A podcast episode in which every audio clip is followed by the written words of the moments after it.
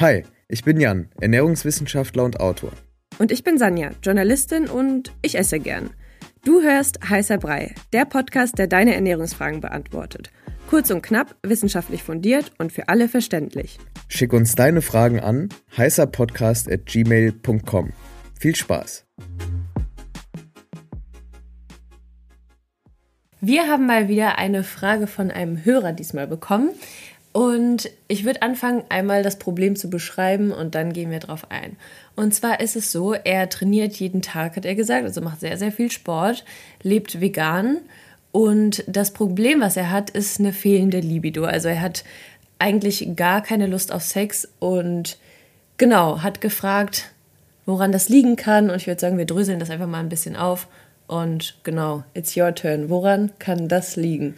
Woran kann es liegen? Ähm Gut, also wir haben in der Ausgangslage eigentlich schon einen Teil, also eine Möglichkeit, woran es liegen kann. Und zwar jeden Tag Sport machen ist, ich sag mal, ist nicht die beste Idee, wenn man zum Beispiel an sowas denkt wie Superkompensation. Was ist das?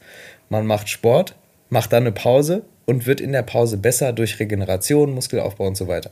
Also erstmal werden Muskel also werden Muskeln repariert und zweitens wird man dann besser, also der Körper passt sich an. Es gibt eine positive Anpassung an den Reiz. Mhm. Und das nennt man Superkompensation. Wenn man jeden Tag jetzt Sport macht, also wirklich ohne Pause, dann hat man in der Regel nicht genug Zeit, um sich zu regenerieren.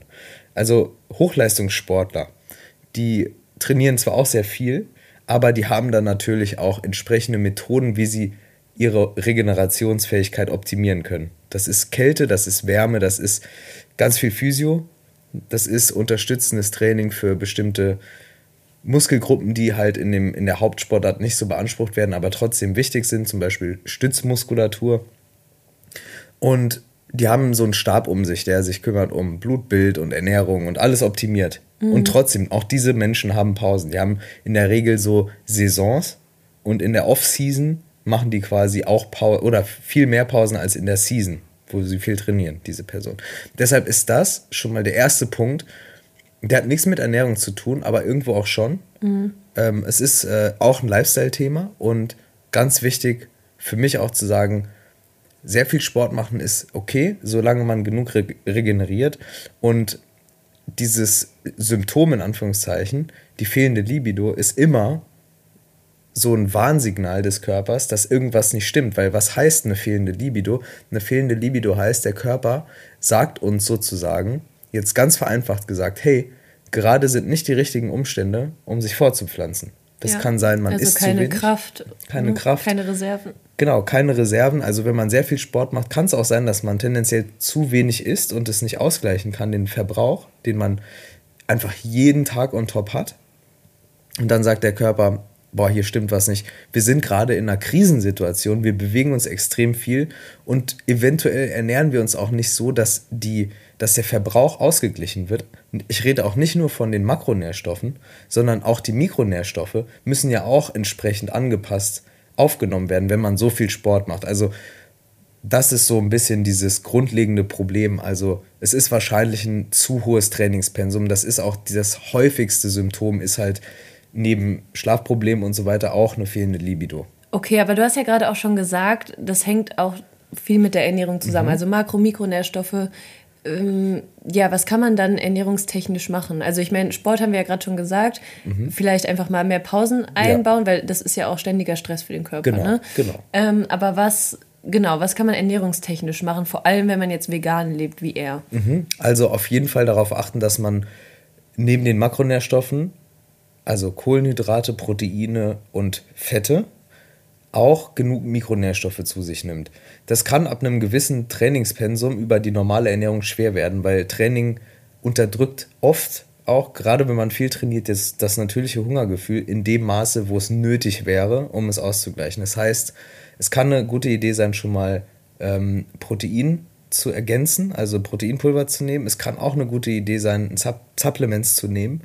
Ähm, die zum Beispiel Zink beinhalten, aber auch so Geschichten wie die B-Vitamine, die auch gut, also über den Schweiß verloren gehen. Ähm, und dann eben auch Sachen wie Selen. Also Selen ist gerade auch für, für die Hormone, also nicht nur für die Schilddrüse, aber auch für Sexualhormone, insbesondere Testosteron, für Männer und Frauen übrigens sehr, sehr wichtig. Also Zink, Selen, sehr, sehr wichtig für Sexualhormone. Ähm, dann auch sowas wie Jod, also alles das, was das Hormonsystem unterstützt. Und das sind doch eh auch kritische Nährstoffe bei veganer Ernährung, oder? Das sind eh auch, genau, kritische, also so traditionell gesagt kritische Ja. Nährstoffe. Also auch sowas wie Kalzium für die Muskelerholung und Muskelfunktion, sowas wie Magnesium. Also da muss man schon drauf gucken. Und klar, also ich kann jetzt natürlich nicht im Detail beantworten, was diese Person braucht, weil ich nicht weiß, wie sie sich ernährt, wie ihr Blutbild ist. Aber trotzdem ganz wichtig darauf gucken, ne, wie ernähre ich mich? Esse ich überhaupt genug? Und wenn ja, esse ich auch genug oder nehme ich genug Mikronährstoffe auf? Ähm, und ganz einfach, naja, ein Blutbild machen lassen. Und genau, und dann schauen, am besten mit bei einem Endokrinologen, also immer wenn Sexualhormone im Spiel sind, wie in dem Fall wahrscheinlich, oder Hormone generell, Regeneration, immer wichtig auch auf die entsprechenden Parameter im Blut zu gucken, freies Testosteron, gebundenes Testosteron und dann aber auch äh, so Geschichten wie Selenstatus und andere Sachen, die halt am besten mit dem Endokrinologen, der Endokrinologin abgestimmt werden, weil die Person genau weiß äh, oder wissen sollte zumindest, was spielt da eine Rolle. Und dann halt ganz gezielt schauen, wo, wo liegt ein Defizit vor. Und das aber nicht, und jetzt kommt der ganz wichtige Punkt, und da geht es jetzt aber nicht darum, das nur auszugleichen, sondern gleichzeitig das Sportpensum auf ein äh, optimaleres Level zu reduzieren in dem Fall. Also den meisten Menschen sagt man ja, du musst eigentlich mehr Sport machen. In dem Fall würde ich jetzt sagen, aus der Distanz weniger Sport machen und mehr regenerieren. Und vielleicht mehr essen. Und vielleicht mehr essen, das wissen wir nicht genau. Und das Blut abchecken lassen. Und auch das, genau. Gut, dann haben wir jetzt für ihn jetzt hier eine kleine To-Do-Liste gemacht, würde ich sagen. Ähm, genau, wenn ihr Fragen habt, gerne an unsere E-Mail, steht in den Show Notes. Und dann geben wir unser Bestes, das zu beantworten. Bis dann. Bis dann.